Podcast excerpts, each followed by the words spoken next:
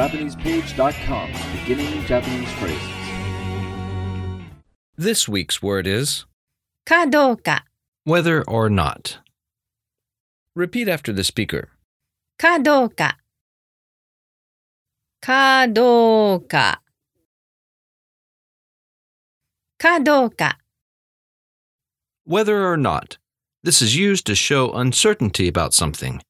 Place after the idea or action you aren't sure about. Example sentence ケンジ君はアメリカ人かどうかわかりません。 I'm not sure if Kenji is an American or not. ケンジ君はアメリカ人かどうかわかりません。ケンジ君はアメリカ人かどうかわかりません。ケンジ君はアメリカ人かどうかわかりません。 Do you remember what かどうか、 means? Whether or not.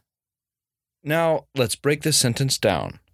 ケンジ君は Kenji, title for younger boy. As for アメリカ人 American, かどうか whether or not, わかりません。 I don't know. ケンジ君はアメリカ人かどうかわかりません。それじゃあまたね。